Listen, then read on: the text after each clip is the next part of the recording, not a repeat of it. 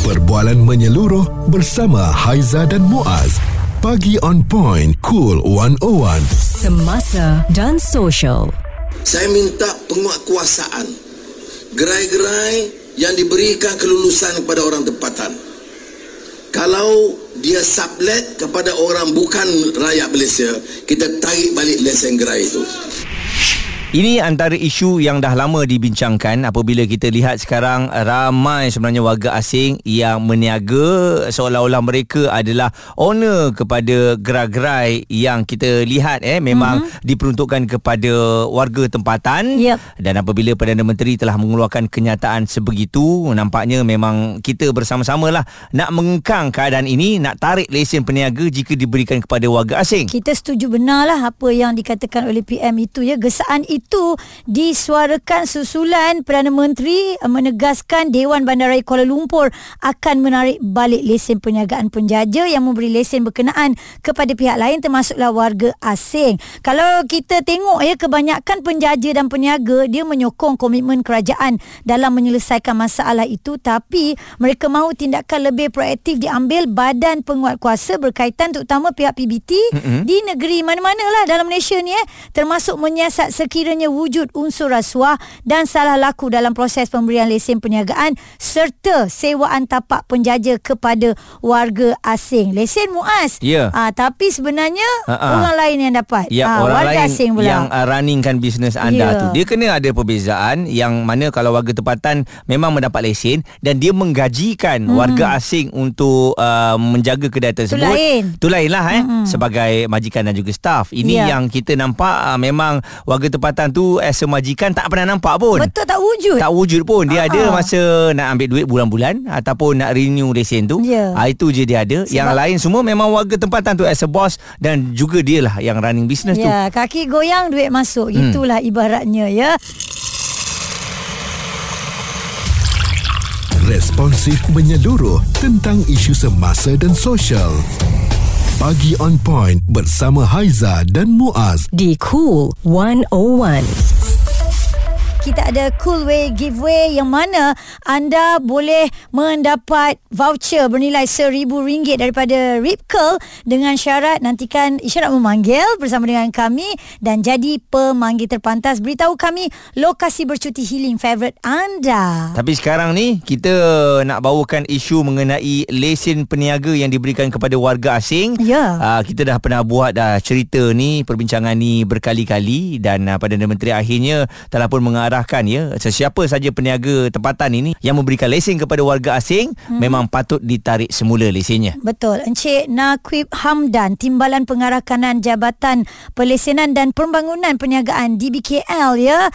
Um, Encik Naquib, kita nak um, tahulah bagaimana eh kenapa masih lagi wujud situasi warga asing ini mendepani sesuatu perniagaan yang sepatutnya diusahakan oleh rakyat Malaysia sendiri walaupun pelbagai usaha telah dibenteras dan telah dilakukan oleh pihak DBKL. berdasarkan undang-undang kecil perisanan penjaja eh W, uh, WPKL 2016 uh, undang-undang kecil pasar dan undang-undang kecil pasar borong uh, 2002 telah menyatakanlah uh, tiada lesen boleh dikeluarkan kepada mana-mana orang bukan warga negara Malaysia mm-hmm. dan tiada pengeluaran lesen boleh mengambil pekerja mana-mana warga asing. Mana sama ada seba- sama ada dia sebagai peniaga atau sebagai pembantu dia tak dah, kami tidak membenarkan langsung untuk penggunaan warga asing lah. Mungkin berlaku disebabkan sikap penjaja asal lah mana sikap penjaja yang peniaga sebenar mm-hmm. tidak mudah untuk mengejar keuntungan Mm-mm. dan uh, kita kita kita merasakan terdapat kepercayaan wujud lah di antara peniaga asal ni dengan peniaga bukan warga negara untuk membuat uh, untuk melaksanakan perkara inilah. Ha. Yang yang keduanya mungkin juga terdapat ruang dan peluang kerana pemantauan yang kita, kerana pemantauan daripada pihak kita ni mungkin kita tak boleh laksanakan secara kerap lah dan berterusan lah. Mm-mm. Itu menyebabkan uh, ada ruang dan peluang lah. Ya. Dan yang ketiga kami merasakan mungkin lah untuk uh, mendapatkan pembuktian dan pengakuan penjaja uh, di lokasi ini sukar dilaksanakan. Mm-mm. Kerana uh, biasa biasanya mereka ni bagi pelbagai alasan lah. Ya, Kita betul. ke lapangan bila kita nak dapatkan apa apa siasat buat siasatan biasanya dia bagi beberapa alasan. Contohnya dia kata uh, orang atau peniaga ni adalah kawan dia. Hmm. Ataupun dia kata orang ni adalah penghantar barangan ataupun orang gaji persendirian. Ya. Perkara-perkara ini memerintahkan kita untuk membuktikan lah bahawa mereka, ni adalah orang yang memang di di sublet oleh peniaga asal lah. Ya. Oh, ni kalau kita Dan gantungkan je lesen ni tak boleh ke? Maksudnya kalau kita dah nampak ada sikit-sikit ni asyik orang uh, lain ni eh? yang jaga mm kita gantunglah sementara. Dia dia uh, dia biasanya kita biasanya dia seproses lah. Kita tak ada kata terus kita boleh gantung kan. Maknanya kebiasaannya kita tengok dulu kalau betul terbukti memang dia dia uh, dia, dia apa dia menjual uh, kepada bukan negara. Maknanya uh, kita akan bertindakan seterusnya lah. Ya. Itu proses berlaku lah. Maknanya kita perlu ada bukti lah. Cik Nakib, uh, Dan iya je. tadi Cik Nakib ada bagi tahu uh, lesen pun dia tak boleh pegang, dia digajikan pun tak boleh ni warga asing. Saya ingatkan warga asing boleh bekerja tapi rupanya tak boleh Ah, tak langsung boleh. eh. Ini untuk uh, bagi sektor penjaja saja. Tapi untuk sektor uh, permis, lesen perniagaan permis, uh, tak ada masalah. Ah. Dia boleh lesen untuk warga negara, 50% warga negara, 50% bukan warga negara. Ah, Ah, Itu syarat dia. Ad, Okey. Adakah mereka ni ada informer juga uh, Cik Nakib Maksudnya dah tahu dah uh, uh, Daripada di BKL ni nak datang kan Kita tak tahulah ada mungkin Aha. yang menyampai-nyampaikan ke Bagaimana? Kita rasa, alah, kita memang setiap masa kita memang buat pemantauan daripada masa ke semasa. Mm-mm. Dan kita, bila kita buat, ada setengah-setengah kes tu, kita tak nafikan lah. Ada setengah-setengah kes tu bila kita buat uh, kan di lapangan, Ya. kadang-kadang mungkin dapat lidu oleh pihak-pihak penjaga ni. Mm-hmm. Sebab kita rasa mungkin peniaga-peniaga ni di kalangan mereka sendiri dia boleh rapat antara dia dengan dia sama dia. Mm-hmm. Bila maklumat tu sering kita bila bila dah keluar kadang-kadang ada setengah operasi tu kita tak berjaya because mungkin maklumat tu dah bocor. Ya, Ya. ya. Kan? ha, ha. Ha. Mungkin disebab sebab tu lah. Uh-uh. Dan uh, dari segi bentuk hukuman buat peniaga yang didapati melanggar syarat perlesenan ini, adakah memang ada notis pertama kedua ke ataupun terus ditarik serta-merta lesennya? Okay, bagi mereka yang melakukan kesalahan uh, bagi macam ni, biasanya kita akan terus batalkanlah lesen dia tanpa mm sebarang notis atau rayuan lah. Okey. Uh, maknanya itu okay, kita batalkan. Dan untuk maklumat juga, uh, sebagai tambahan eh, peringkat jabatan, kita pun menyatakan larangan ni dalam kita punya syarat tambah lesen. Mm-mm. Maknanya dalam lesen yang diprint oleh peniaga ni dalam dalam lesen tu sendiri ada menyatakan memang larangan tidak membenarkan untuk uh, menjual lesen kepada bukan negara termasuk pembantu bukan negara. Hmm. Hmm. Cuma kita nyatakan tersebut. Aha. Okey, jadi saranan daripada pihak di BKL bagaimana ya kepada peniaga yang memang asyik melanggar peraturan ini? Okey, uh, kita memang merayulah ha, pihak di BKL memang merayulah agar pihak peniaga sendiri perlulah bertanggungjawab Mm-mm. ha, dan beramanahlah ke atas lesen yang telah kita keluar. Dan kerjasama ini kita rasa amat penting sekali lah bagi memastikan perkara sebegini tidak, tidak berulang lah. Ya. Dan kita juga minta kalau boleh sikap dan kesadaran di kalangan peniaga ni adalah penting. Ha. Sebab kalau kita fikir-fikirkan uh, kalau kata nak mencari satu rezeki ni biarlah rezeki itu ada keberkatan dia yeah. dalam kita melaksanakan suatu uh, pekerjaan kan. Mm-mm. Di samping itu juga uh, saya juga uh, nak minta kerjasama lah daripada orang awam sendiri, warga kota lah eh, untuk membantu kita menangani masalah ini dengan membuat laporan Hmm. uh, kepada kita melalui soalan kita lah kita sediakan lah saya rasa. Dan juga uh, kita tak nafi juga lah peranan persatuan persatuan peniaga di Wilayah Selatan pun juga menjadi uh, aspek penting bagi kita lah Ya. untuk bantu mana, uh, bersama-sama kita untuk menangani masalah ini. Mm-mm. Uh, dia sebagai mata dan telinga di BKL lah kita rasa Ya. lah. Betul. Betul. Mm-mm. Cik Nakib, um, kalau selalunya peniaga ni berapa lesen yang dia boleh ambil dalam satu masa?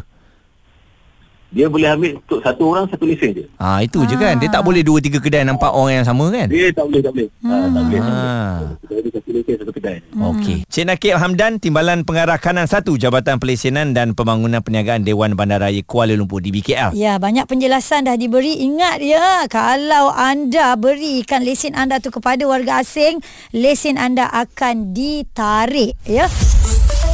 Suara serta informasi semasa dan sosial bersama Haiza dan Muaz. Pagi on point. Cool 101. Tarik lesen peniaga jika beri kepada warga asing. Pihak di BKL dah bagi tahu untuk meniaga dan juga untuk yang menjaga gerai itu pun tak boleh Mm-mm. warga asing. Ha, jadi ini yang kita kena tahu ya. Banyak tindakan yang telah diambil pun sebenarnya dan banyak juga lesen yang telah ditarik. Ya, apabila warga asing uh, telah pun meniaga di satu tempat itu ataupun mereka mengambil alih, mm-hmm. bila ramai, uh, mulalah jadi seperti kawasan mereka dan mungkin ada gangsterism di situ ya. Mm. Uh, jadi PBT pun dah keluarkan kenyataan kenyataan mereka tidak pernah membenarkan mana-mana warga asing untuk memohon atau memiliki lesen permis perniagaan kedai runcit, kedai makan dan juga di pasar awam. Hmm. Jadi jom kita lihat apa pula uh, pandangan dari NGO Wakil Amal Sejagat Malaysia Encik Izzat Johari. Isu ini kita dah bincangkan banyak kali dah Encik Izzat. Tapi yeah. um, bila Perdana Menteri pun kata kali ini kita buat betul-betul kalau memang kepada warga asing lesen itu diberikan, kita tarik terus. Bagaimana pandangan Encik Izzat sendiri? Okey, pertama sekali, kalau perasan dalam lebih kurang 4 bulan yang lepas, uh, Majlis Perbandaran Kelang uh, memberi tempoh 6 bulan kepada warga asing untuk kosongkan permis dan lain-lain. Mm-hmm. Maknanya, dalam takkan 6 bulan bagi masanya. Lama sangat eh? Ha, macam seolah-olah meraih. Jadi, mm-hmm. ini yang kita nak bagi tahu kepada uh, pihak berkuasa. Kalau boleh, ambil tindakan tegas. Betul. Kita tak ada kompromi dengan mana-mana peniaga tempatan hmm. yang uh, bersubahat memberi kebenaran ataupun memberi ruang kepada warga asing berniaga.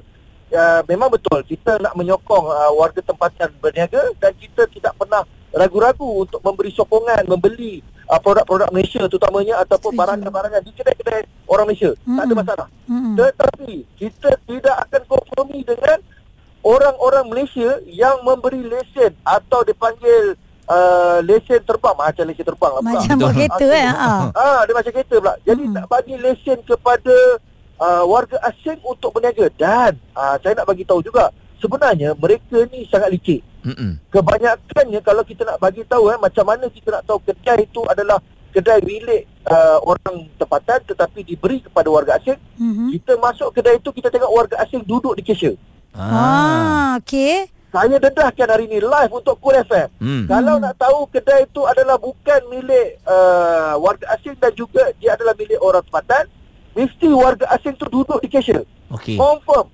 Itu memang pasti lesen adalah lesen orang tempatan hmm. dan ah. yang berniaga adalah warga asing. Okay. Jadi kita tidak langsung menyokong dan kita pas nak serulah.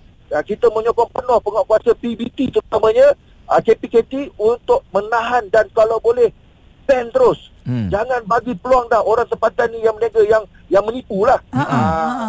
Yang yang kita, yang yang kita tak faham ni uh, orang tempatan selalu merintih uh, bising bagi tahu kita tak diberi peluang. Hmm. Kita nak dapat lesen susah. Tapi ha. bila anda dah dapat benda macam gini, hmm. anda bagi pula warga asing, anda duduk goyang kaki aja tunggu duit masuk. Okey saya bagi komen sikit je. Hmm. Dia berkaitan dengan isu macam tu, selalunya yang nak mohon ni adalah bukan kroni.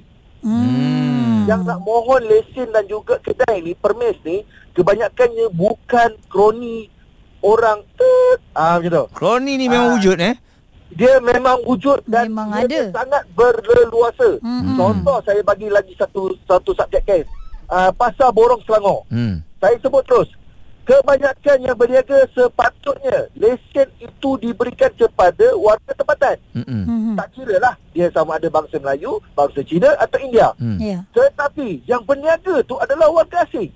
Yang jaga tong uh, duit tu warga asing. Mm. Bermakna ada segelintir daripada pihak yang mendapat lesen ni dia adalah kroni kepada penguasa. Mm. Ah, dia bukan tuduhan tetapi kita ada bukti. Hmm. So sekarang ni kita nak minta penguatkuasa jalankan tanggungjawab dengan baik, setelus dan sejujurnya.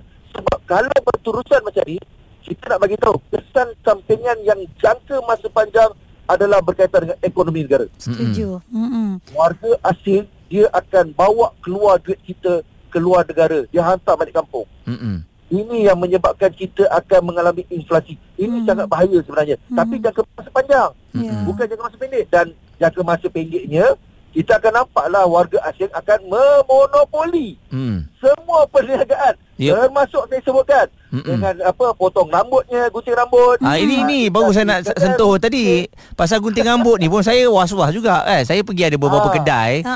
ah memang yang tukang guntingnya tahulah orang mana kita pun tahulah tak payah ceritalah ya ah, tapi owner tu saya nampak lesen ini diperolehi oleh individu-individu ni eh, nampak, tapi eh? saya tak nampak pun yeah. individu tu kat mana dia mm.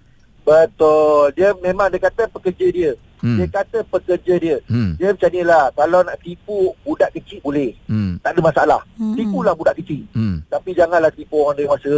Hmm. Anda nak kata tu konon-kononnya lesen tu pekerja anda janganlah. Mm-mm. Kita dah besar kan. Mm-mm. Dah tahu. Jujur je lah nak berniaga. Letak je. Kita dah tahu dah modus operandi anda semua. Hmm. So sekarang ni kita nak bagi tahu kat pokok kuasa pastikan kedai yang jaga tu yang duduk jaga duit tu wajib orang tempatan. Hmm. Hmm, hmm, hmm. Wajib orang tempatan. Nah, kalau dia tak bagi orang tempatan maknanya dia memang ada ada sesuatu Adalah benda tu.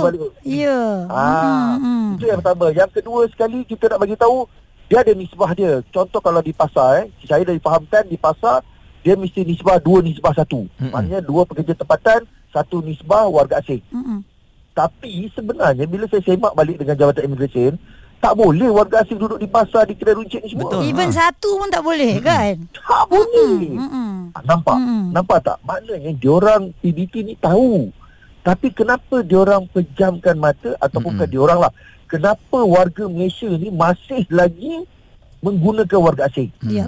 Kita minta maaf cakap lah. Bukan orang orang kita, orang Malaysia tidak malas sebenarnya. Hmm. Hmm. Cuma bila ambil kesempatan dalam kesempitan Sebagai contoh Saya bagi satu situasi Jaga kedai runcit Hmm. Daripada pukul 10 pagi sampai 10 malam Hmm. Tanpa rehat Tanpa waktu rehat Tanpa waktu solat Macam mana budak kita nak berniaga Betul. Macam mana budak kita nak bekerja Hmm. Ah, Lepas tu kita ada dulu isu yang sampai tahap Nak sembahyang Jumaat pun tak boleh Betul? Mm-mm. Hmm, hmm. Ah, Bukan benda ni bukan uh, Kita cakap-cakap kosong Benda ni berlaku Hmm. dan itu yang menyebabkan kebanyakan uh, peke, apa kita panggil owner-owner atau pemilik-pemilik tempatan ni dia salah guna dia ambil warga asing. Ya warga asing semua boleh Dan Nak kerja sampai pukul berapa pun boleh Ah, 24 jam pun dia waktu okey. tidur pun dia kerja. Ha ah. Dia pejam mata tapi dia Ah, kerja. waktu tidur, Dia pejam mata pun dia boleh kerja. Tangan naik oh bayar Hmm. kan. Hmm. Oh salah duit. Oh bayangkan. Tapi janganlah sampai tahap macam tu. Hmm. Maknanya bertimbang rasa ikut gaji minimum yang diberikan, disyorkan. Lepas tu gunakan uh, kesempatan lah. Maknanya patut dua shift bagi satu shift. Dia bagi satu shift saja mana boleh. Hmm. Tak Ya. boleh. Okey, Ah, okey. jadi itulah. Jadi Mm-mm. kita berharap penguat kuasa jalankan tu. Kita sokong. Kita Betul. akan sama-sama dengan penguasa. Hmm. Kita akan bagi maklumat tapi bagilah cara sikit. Maklumat sekarang ni senang kan. By WhatsApp ke apa. Dah sampai Ambil gambar dah. kita bagi penguasa. Mm-mm. Ya. Baik. Kita Hmm. memang nak bersama dengan penguasa. Seluruh Malaysia. Cik Izzat uh, Johari Wakil Amal Sejagat Malaysia NGO Bukan nak menuding jari Jom kita cari jalan penyelesaian bersama Benar. Sebab Perdana Menteri pun dah kata uh, Jadi yang lain pun kena ikut lah kan uh, Sebab sebelum ini uh, Hanya menam, hanya tengok saja Duk bercakap Macam mana dia boleh berniaga Macam mana dia boleh berniaga uh, Jom kita sama-sama Kekang uh, mereka Daripada mengambil kesempatan Terhadap warga tempatan Yang sepatutnya berniaga di situ Responsif menyeluruh tentang isu semasa dan sosial. Pagi on point bersama Haiza dan Muaz. di Cool 101.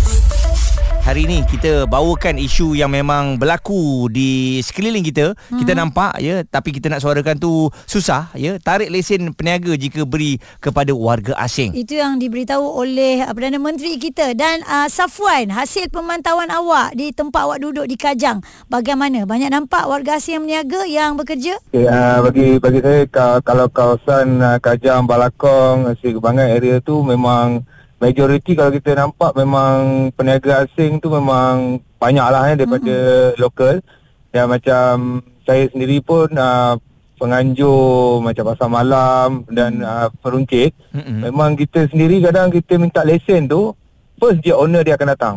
Oh. Then selepas pada dapat lesen dan uh, permit uh, besok bila kita buat pemantauan uh, peniaga asing dia orang berniaga macam biasa. Hmm. Hmm. Uh, dia dia dia manipulate lah dia punya lesen tu sebabnya kita jaga macam pasar malam Mm-mm. sebab kalau ikut majlis memang dia tak benarkan warga asing untuk berniaga. Ya. Ah sepatutnya mesti lokal lah ah, untuk berniaga. Jadi mm-hmm. bila kita buat pemantauan kebanyakan warga asing yang berniaga dan bila kita minta permit apa segala semuanya alasan macam-macam lah macam mm-hmm. Memang dah tak boleh nak nak nak dibendung. Macam-macam alasan. Nah itu yang agak sukar tu macam di Kajang pula dan sebenarnya ah, rata-rata kedai runcit lah Mm-mm. yang menjadi tumpuan sekarang ni memang kedai runcit ni dah ibaratnya lesen tu dah macam kambing dikambing hitam kan. Yelah. Ada pelbagai hmm. bangsa kan Bukan uh, Maksud Pelbagai. saya Yang luar negara ni Dari Arab ada Dari Indonesia ada hmm. Dari Eh mana-mana ada lah Bangladesh, Bangladesh ada kan? ah. Ni awak tak ada buat report ke Selaku Yelah Okey. Alam persatuan ni Okey, uh, macam kita uh, dengan PBT memang kita close sebabnya uh, segala permit Mm-mm. macam pasar malam dan runcit tu kebiasaannya memang uh, kita menjadi wakil kepada peniaga-peniaga untuk hantarkan permit dia untuk buat lesen dan uh, permit penjaja lah. Mm-mm. Jadinya bila kita ajukan pada uh, puan kuasa, okey mereka akan buat pemantauan. Semasa pemantauan tu dia ibarat macam dah ada yang maklumkan pada peniaga-peniaga ni Mm-mm. Tak ada warga asing ni. Mm-mm. Macam dia hilang sekejap. Aduh Ada orang info kat Ah, dia lah hmm. Awak Dia ada- rasa ada orang info. Awak rasa kan Dia semua ni ada orang jaga ke macam mana Okey kalau sejujurnya memang uh, ada yang menjaga. Contohnya Mm-mm. macam yang kes yang sebelum ni kita tengok uh, Rohia eh, yang bawa roda tiga ambil besi buruk dan Mm-mm. sebagainya yang lalu dekat highway ni eh, dengan lesen tak ada roster tak ada tu. Okey bila kita uh, pegang dia dan kita soal segala macam soalan dan jawapan yang dia bagikan dan cuma yang dia bagi tahu se- dia sewa motor tu Hmm. dengan ada satu individu. Hmm. hmm. Ah macam tu. So jadinya ada yang menjaga mereka-mereka ni. Haiza, Ya. kalau anda dengarkan kami sepanjang kita punya perbincangan ni, memang teli ceritanya. Ya Ada orang jaga, um, kalau ada buat pemantauan, tiba-tiba semua warga asing ni hilang. Ah, ah, Ah. tiba-tiba baru nak wujud yang pegang lesen tu. Ah, orang kan? orang uh, tempatan. Mm-mm. Uh, alasan pula kalau kita nak dengar alasan oh daripada A to Mm-mm. Z tu bermacam-macam buku kalau kita catat pun habis satu buku tu. Ya. Alasan yang berbeza-beza dan Mm-mm. kadang-kadang guna alasan yang sama. Jadi kita harapkan bila Perdana Menteri pun dah tegas mengenai perkara ini, pihak PBT, pihak berwajib semua pun uh, kena selari lah. Jangan takut lah. Ah, kan? Pergi je ambush, pergi Mm-mm. je tarik lesen. Kalau salah memang itulah yang di, patut dikenakan. Yalah kalau asyik bocor je kena tahu juga siapa yang membocorkannya. Ah, yang bocorkan tu pun kena tangkap juga. Mm-mm. Sepatutnya lah. Yalah sebab kita bukan apa sepatutnya lesen tu kepada peniaga kita lah eh orang warga tempatan lah biarlah cari duit yang betul-betul nak cari duit ni Mm-mm, tak berkat eh. Ha, ha. Ah, cakap tu eh. Responsif menyeluruh tentang isu semasa dan sosial. Pagi on point bersama Haiza dan Muaz. di Cool 101.